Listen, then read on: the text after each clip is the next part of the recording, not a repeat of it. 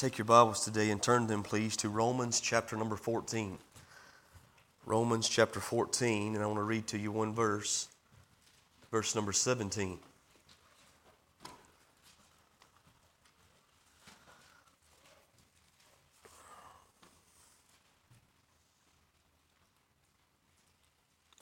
The Bible says this For the kingdom of God is not meat and drink, but righteousness. Everybody say righteousness. And peace. Everybody say peace. And joy in the Holy Ghost. Everybody say joy. joy. Let us pray. Father, we love you. Thank you, Holy Spirit, for your manifest presence in this place. Lord, without you, nothing good can be accomplished here today. We can't be effective in the work you've called us to do without your presence and power. So I want to thank you for meeting with us. I want to thank you, Lord, for doing what only you can do in the hearts and lives of men, women, boys, and girls. Lord, if there be one here this morning that is lost, Father, I pray today would be the day you save them, that you convict their heart and show them, Holy Spirit, their great need for a Savior. Lord, I pray for the saved here as well, Lord, that you would comfort them with your word, that you would challenge us from your word, that you would show us exactly what we need to see. Lord, I can do nothing without you, but I know all things are possible through you. And so, Lord, today, would you have your way and will in me? Speak to me, speak through me, fill me up, pour me out. Use me, Lord, we pray, for your honor and glory. In Jesus' name, amen. I've been preaching to you a series of messages on abundant living. I'm giving you five keys to abundant life. I've given you two of them so far. We've talked about uh, a personal relationship with Jesus. How many of know that's number one? If you believe that, say amen. amen. See, the truth is, excuse me, the truth is this morning, folks, uh, we cannot know abundant life until we know the creator of life. And the only way you can know the creator of life is by having a personal relationship with the Lord Jesus. That's the first step. You've got to know Jesus before you can receive the abundant life Jesus promises. The second one we said was we need to pray continually. Uh, certain privileges come to the children of God. To those who have been born again, now we have access, the Bible says, uh, to His throne room. We can come boldly to the throne of grace and we can make our petitions known to Him. We should pray. We can pray. We ought to pray. We need to pray. A praying church is a powerful church. A praying Christian is a powerful Christian. Without the prayers of the people of God, nothing effective can be done in the kingdom of God. Can you say amen to that? So we need a personal relationship with Jesus, number one. Number two, we need to pray continually. Now, I'm going to give you number three tonight. You say, well, Rosa, what are we going to do this morning? Well, I'm glad you asked. We're going to talk uh, about uh, abundant life, what it really is, what it uh, what is it for us? What, and I feel like if we can get a hold of this truth that we find here in Romans 14, 17, uh, then it's going to give us a burning desire to have the abundant life that Jesus offers. Now, the truth is, some people may be here and they've not yet accepted Christ as their personal Savior, and so they haven't received the abundant life He gives. But there may be others here who have trusted in Jesus, but you're not walking in the abundant life that's been purchased for you. And so, either way, this truth this morning I know will be beneficial to us all. Romans 14, 17 the, the Apostle Paul outlines for us the abundant life Jesus promised in John chapter 10, verse 10. If you remember, Jesus says the thief comes not but for to steal, kill, and destroy. But he said, I have come that they might have life. Now, folks, if there's one thing that fires me up about the relationship I now have with Jesus, is the life that he has given me. Because before Jesus, all I was really doing was existing. I was breathing in, I was breathing out, I was going through the motions day by day. My life was meaningless. There was no purpose in it, there's no power in it, there's no peace in it. But after Jesus, all that changed. He's given me peace power and purpose. And I realize now my life means something. Amen. What I do for the kingdom of God not only impacts people today, but will also impact all of eternity. Wow. That's all because of Jesus, the life that He's promised. That life that Jesus promised in John 10 10 is outlined for us right here by the Apostle Paul. As I've told you many times before, the best commentary on the Word of God is the Word of God itself. And so the Apostle Paul says the kingdom of God is not meat and drink. He says, but the kingdom of God is this kingdom living is certainly abundant living. And so he says, kingdom living looks like this. First of all, righteousness. All right? Now, I want to talk to you about righteousness from two different aspects this morning positional righteousness and practical righteousness. Jesus said a whole lot about positional righteousness and practical righteousness as he walked upon this earth in his earthly ministry. He said something in Matthew chapter 5 and verse number 20 that I want all of us to look at this morning. Take your Bibles, turn with me there, and let's look at one verse. Jesus said something that I believe blew these people away. Matthew chapter 5, the 20th verse, he said, For I say unto you that except your righteousness shall exceed the righteousness of the scribes and Pharisees, you shall in no case enter the kingdom of God. Now, when he said this, this had to be uh, one of those two by four moments that I've told you about uh, many times that's happened in my life when it seems like God just takes that proverbial two before and hits you right between the eyes with it gets your attention. It had to be like that for these folks. Let me tell you why. The, these people in that day, these Jewish people that Jesus is speaking to, they saw the scribe and the Pharisee as the ones that were closest to God. The scribe and the Pharisee felt themselves to be the ones that were closest to God. They felt that it was through their own self righteous works that they were made right with God. They would be considered God righteous. They would be considered righteous by God Himself by the good things they did. I mean, and they were very zealous concerning the law. The Apostle Paul himself, before he got saved, was a Pharisee. And he said, uh, when describing his religion that he had then, he said, You know what? According to the law, there was no one that was more zealous than me. They were very zealous according to the law of God. As a matter of fact, the Pharisee would have memorized the first five books of the Old Testament the, the Pentateuch, the law. They committed that to memory. They knew God's word. Can you say amen? Now, not only that, they went to church every day. They were in the temple every day. They didn't just go on Sundays and Wednesdays. They didn't just go twice a week. They went every day, seven days a week, 365 days a year. They were in the temple serving. I want you to think about that. Very religious very pious. They went the right places, they did the right things, they wore the right clothes. Everyone saw them as being the ones that were considered righteous by God. They did it through their own self righteous works. One great pastor, when describing the Pharisee, asked this question. I like how he put it. He said, Have you ever wondered what a church full of Pharisees would look like? He said, Number one, they would attend every service, and they would have. Number two, they would all tithe, and they would have. Number three, they would all work in the church, and they would have. Number four, they would have all went to hell.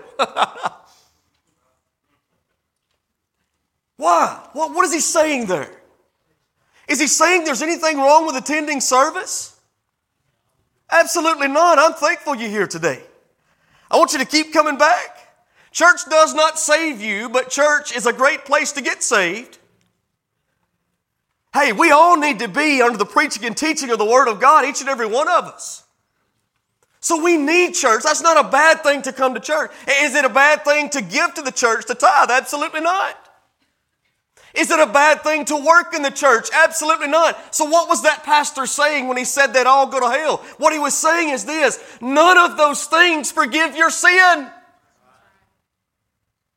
See, to be considered righteous by God, your sin problem has to be taken care of.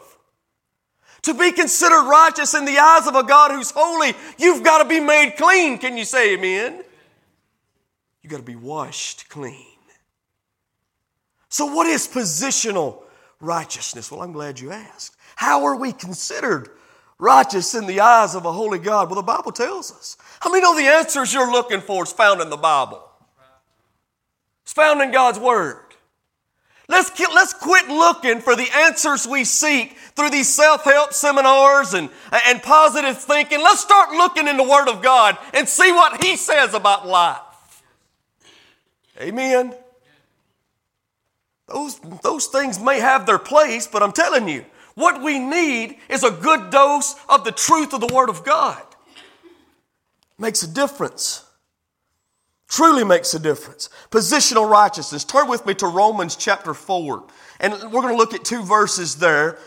Paul, again, here is describing for us what it means to be positionally righteous in the eyes of God. And he uses Abraham as his example. He says in Romans 4, in verse number 3, For what saith the scripture? Abraham believed God and it was counted unto him for righteousness. I love this. Abraham is considered the father of the faith. Now, was he considered uh, a man that was a friend of God or considered righteous by God simply because of who he was? No, he wasn't. Let me tell you why. Because Abraham came from a pagan nation. He was born in what the Bible calls a land, the Ur of the Chaldees. Amen. And in that nation, they worshiped false gods and set up idols and bowed down to them. God called him out of that in Genesis chapter 12 and said, Abraham, I want you to leave your father, your country, your people, everything you know, walk out into the desert till I tell you to stop, and I'm going to give you a land and make you a great nation. The Bible says Abraham packed up his stuff and left. He believed who God was and what God promised and walked out into the desert. Can you say amen? Wow. That's faith. That's Abraham saying, God, I'm trusting you because I know you're going to do me right. I'm trusting you because I know you can do for me what I can't do. I'm trusting in what you say. And according to Romans chapter 4 and verse number 3, he believed God, and it was because of that faith, that trust that he put in who God is and what God says that God says, I'm considering you righteous. You say, well, brothers, well, that's Abraham. What about us? Well, what about us? Look down to verse number 24. He explains all that went on with Abraham and why it was possible. And I encourage you this week in your quiet time, go back and read that. We don't have time this morning, but I want to share with you what it means for you. Positional righteousness by faith. He says in verse 24, but for us also, to whom it shall be imputed. Do we have any accountants? in the room this morning. Anybody ever do any, any accounting? The, the word impute is, uh, yeah, there you go, brother. You know what that word means, don't you? What's that mean? Means to put on their account, right? It's an accounting term which means to add to the account of someone. That's actually what it's talking about. And so the Bible says, For us also it shall be imputed if we believe on him that raised up Jesus from the, from the dead. Does everybody see that? Righteousness will be put on our account when we trust in the finished work of Christ. Not in what we do or who we are, our own self righteous works, because, folks, you need to know this. You can't do enough. There are so many people that are trying their hardest to make it to heaven. And as long as you try in your own self righteous works, you're always going to fall short. What you need to do is start trusting. Trusting in the finished work of Jesus. And when you start trusting in Jesus, He'll take care of the trying. He'll birth a desire within you that comes from the Holy Spirit of God that causes you to want to do what's pleasing to God.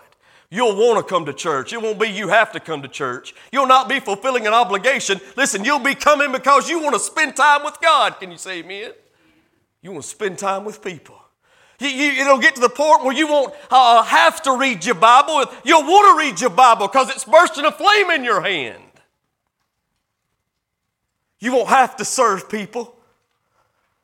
It'll be a joy serving people, loving people. What am I describing to you? Well, I'm describing to you the difference between religion and relationship. The Pharisee had a whole lot of religion. What they needed was a relationship with Jesus that made them righteous.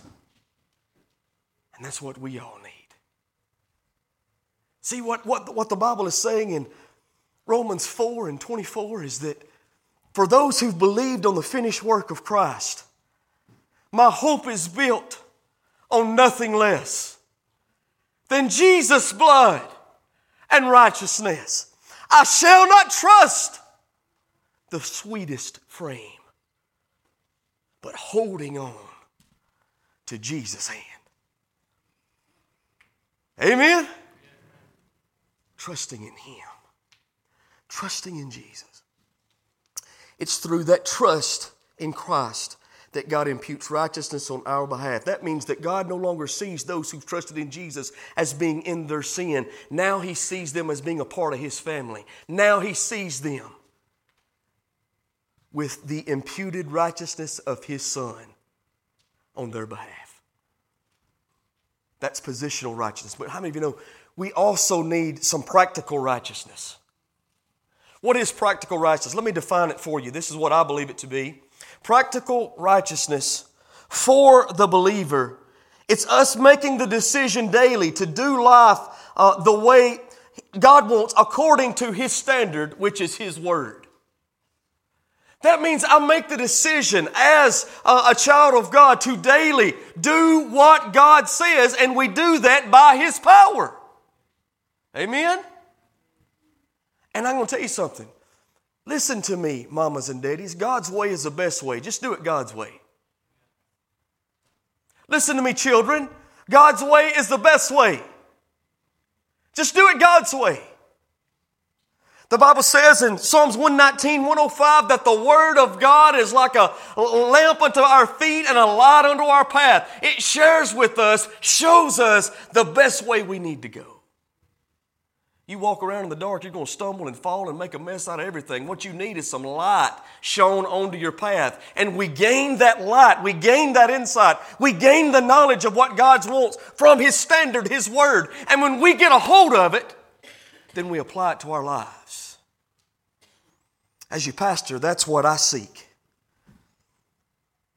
See, folks, if you come in here week in and week out, or I come in here week in and week out, and we get in the Word of together and, uh, and Word of God together, we study it, we preach it, we teach it, we pray over it, we pray about it, we do all that stuff in here. But when we leave here, if it don't change how we live, really all we've had in here is just a good pep rally.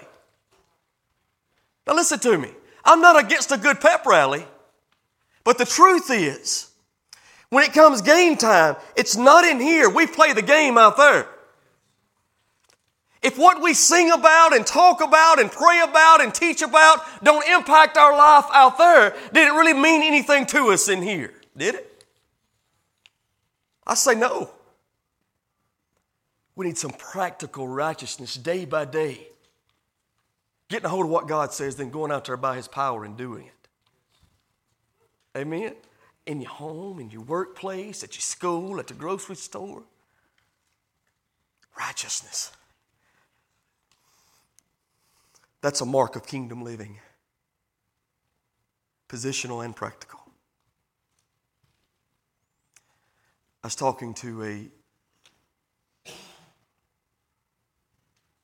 fine woman, great woman, my grandmother. It's actually my wife's grandmother, but I call her my grandmother. She just like my grandmother. Such a sweet lady. How old is Mama? 93? 93 years old. I was sitting with her last week, and she said something to me that I thought was pretty powerful. She said, I just can't see why people don't want to live a good life. She said, the best life you can live and to really be happy, she says, you live that life by doing what God says. That is so simple, but it's so powerful. If you want a good life, do it God's way. Righteousness, it's the best way. But then he says something else. He says, peace.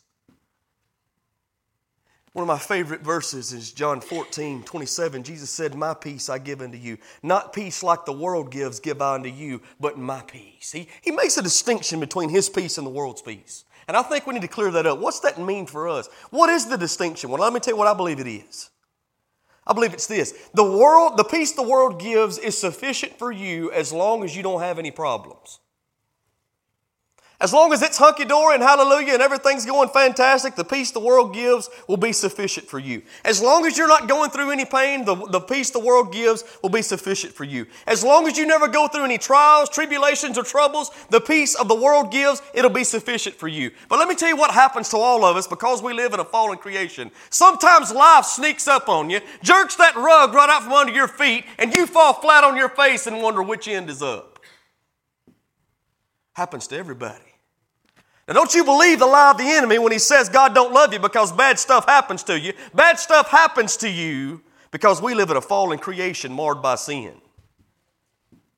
God's on record for how much he loves you. But the truth is, all of us are going to go through tough times. It's an imperfect world full of imperfect people. If you believe that, say amen. Now, you ain't going to hear that from the name it and claim it, blab it and grab it crowd, but I'm going to tell you it's the truth according to the Word of God. Folks, that's just the way, that's life. That's life. And as long as you ain't having none of those problems, I'm talking about problems in your home. See, I'm talking about problems that maybe you face, some people have faced. We all face problems in our home. Maybe the husband comes home and says, been married for years to his wife, said, I don't love you anymore. I want a divorce. I'm leaving. The peace the world gives is sufficient until that happens. Then it's gone just like that. That wife comes home and says, I don't love you anymore. I'm leaving. I want a divorce. The peace the world gives, it's gone just like that. That child does something that's not pleasing to you. You have a problem in that relationship. The peace the world gives, it's gone just like that.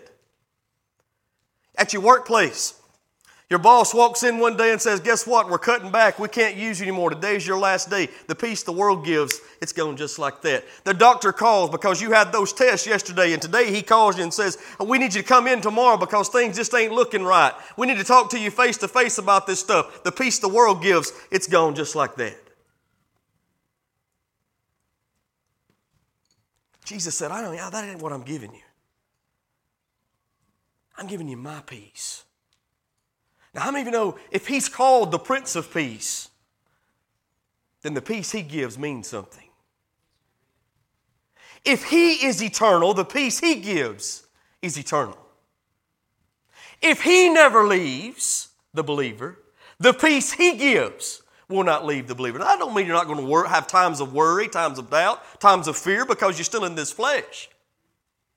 But it does mean, even in the darkest of times in your life, even in the times where you've got the greatest pain, the greatest problems, whatever it may be, the greatest trouble, trial, or tribulation, in those times you can still have peace. If you have the peace that Jesus gives, the peace that comes from the abundant life. Because we live in a world of uncertainty, if we're not careful, worry will control our lives. And a lot of us worry about stuff you can't even fix anyway. Don't, you can't do nothing about it, but you worry about it. And it's controlling you. Worry and doubt are ugly cousins. If you doubt the power of God, if you doubt what God is able to do in your life as a believer, you will worry. If you doubt God's promises, worry will control you. And Satan knows that. That's why he always wants to cause us to doubt. That's why he looked at Eve and said, Hath God really said?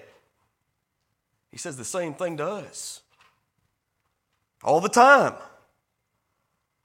Bad things happen in your life, and, that, that, and he'll come and whisper things like, If God really loved you, he wouldn't let this happen to you. Are you getting me?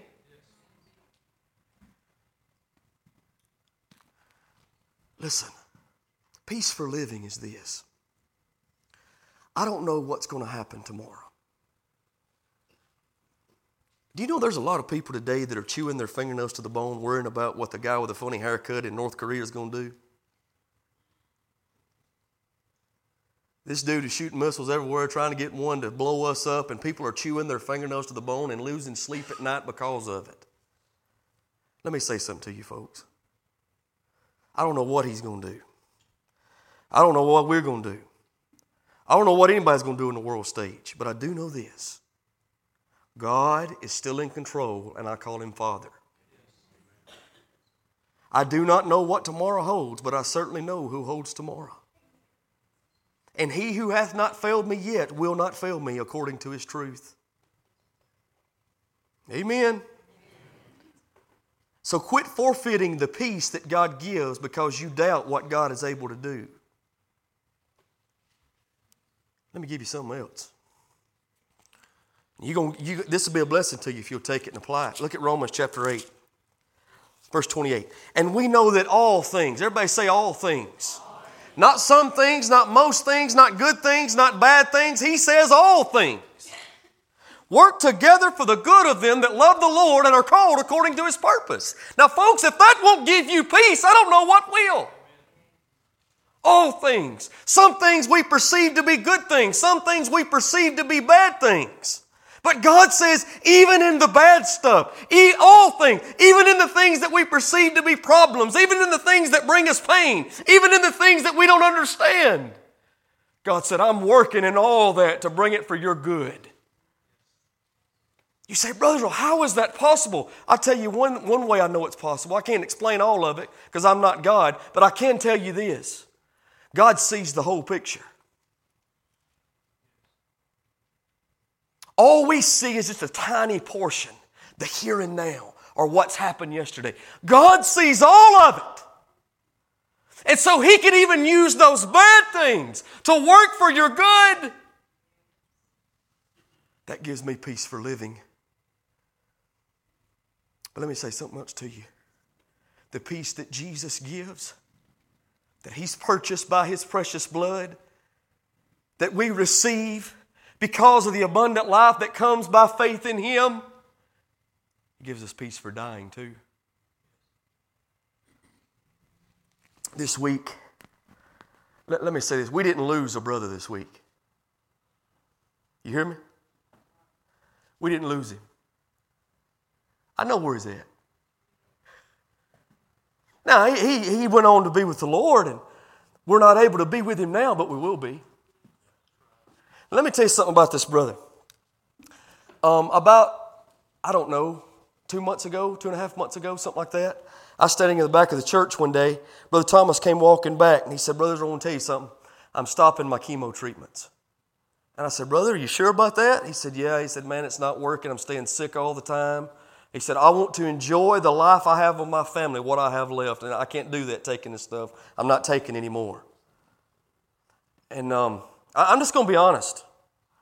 At that moment, that worried me. That worried me, and I questioned that.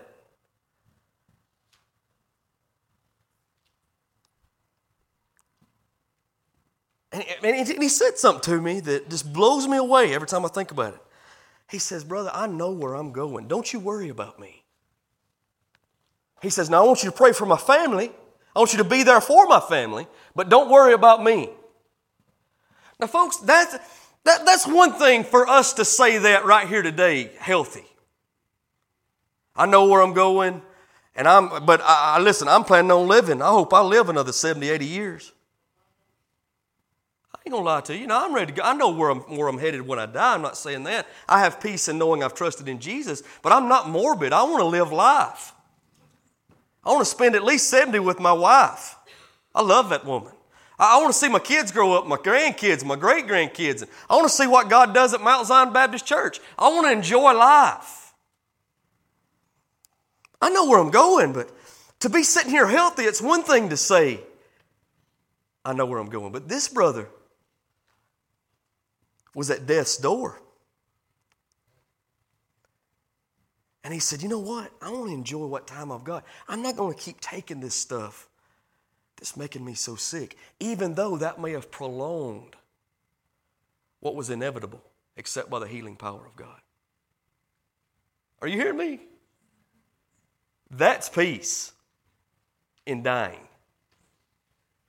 You see, the truth is, a man is never really ready to live until he's ready to die. Before I met Jesus, there would be times I'd lay in my bed at night and just absolutely tremble in fear. I'm talking about literally lay there and tremble, get sick to my stomach in fear that I wasn't going to wake up because I knew I wasn't right with the Lord. And I knew I was going to bust hell wide open if I died in that shape. Let me tell you something. When you're fearing that, that cloud will hang over you everywhere you go and everything you do. A man is never truly ready to live until he is ready to die. Hey, look at me, family. Let me say this too. Right now, Brother Thomas is more alive than he's ever been. How many times we pray for healing, sister? A lot. Guess what? God answered it. Today he's completely healed. Wow. Now, sometimes God answers in ways that we don't understand and we don't want, but you know what? I'm going to trust him. He's God and I'm not. Know he loves me. Oh, the peace of God is an amazing thing. Then he says, joy in the Holy Ghost. Peace that passeth all understanding, joy unspeakable and full of glory. For the believer, we have joy, not happiness. Happiness is based upon happenings, what happens to us. Are you hearing me? Now, if, if, if that's all you've got, guess what? When your happens, happenings change, when your circumstances change, you'll lose your happiness. If that's all you got. I, I can say this because I've experienced it in my own life.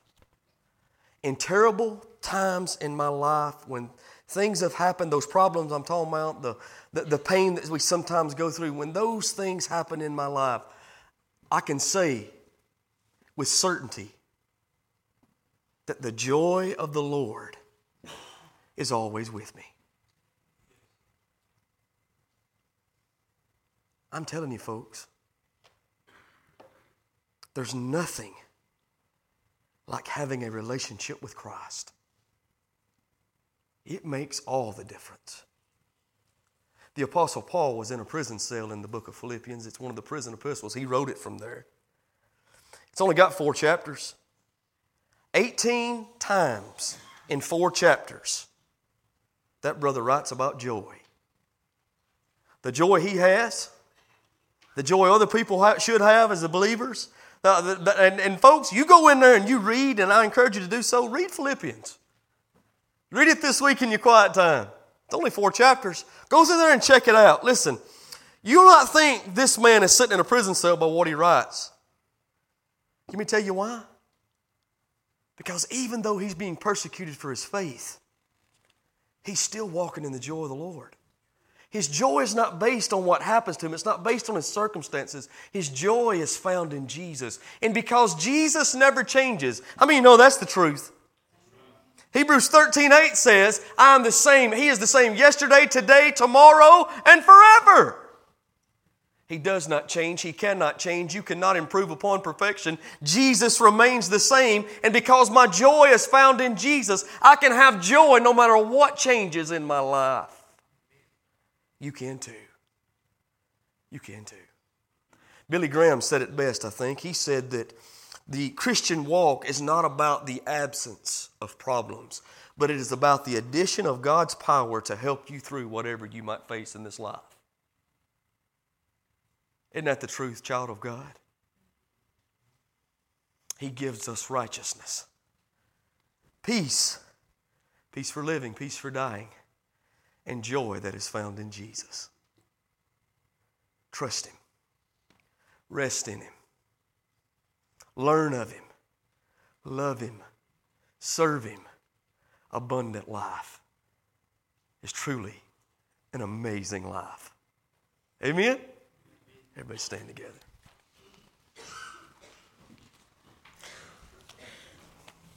Let me ask you have you been saved? Have you trusted in Christ and know that you've been born again? If not, why not today? Why not today? Take the first step to abundant living. That's trusting in Jesus. Oh, if you need Him, today He's able to save you. And believe me, you need Him. All of us do. All of us do. Child of God, are you walking in the abundant life that's already been purchased for you, that you've already received? Don't allow the flesh and the enemy to keep you from experiencing the abundant life that God gives. Don't allow the enemy to lie to you because he is a liar.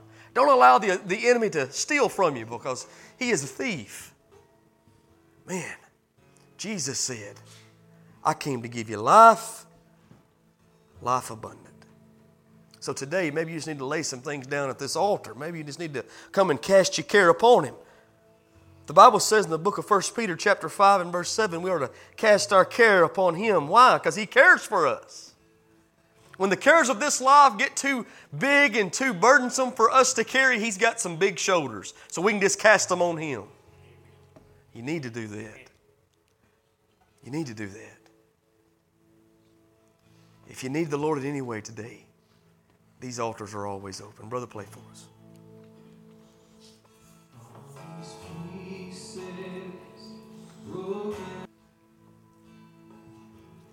God called Moses to go to Egypt and by his power lead his people out of bondage. He gets to Egypt, tells Pharaoh what God has said. Pharaoh refuses to let the people go. And because of that, God starts sending these plagues to Egypt. And so, if you remember, he sent a plague of frogs. And there was frogs everywhere. I mean, all throughout the land of Egypt. Everywhere you look, there's frogs. Frogs in the bed, frogs in the bathtub, frogs in the soup bowl. Wherever you look, there was frogs everywhere. You know what Pharaoh said? He told Moses. He said, if you'll tell God to um, let this plague go, I- I'm going to let the people go. And Moses said, okay, I'll pray to the Lord. He said, I'll let them go in the morning. Now that always puzzled me. Here you have this man who's got frogs everywhere. He's dealing with frogs everywhere he looks. And all he has to do is do what God says, and the frogs would be taken away. But he says, I'll do it in the morning. I want to spend one more night with the frogs. Listen, what are you waiting on? Today is the day to trust in Christ. Quit sleeping with the frogs. Trust Him. Trust Him. Can we sing one more? One more verse. My goodness.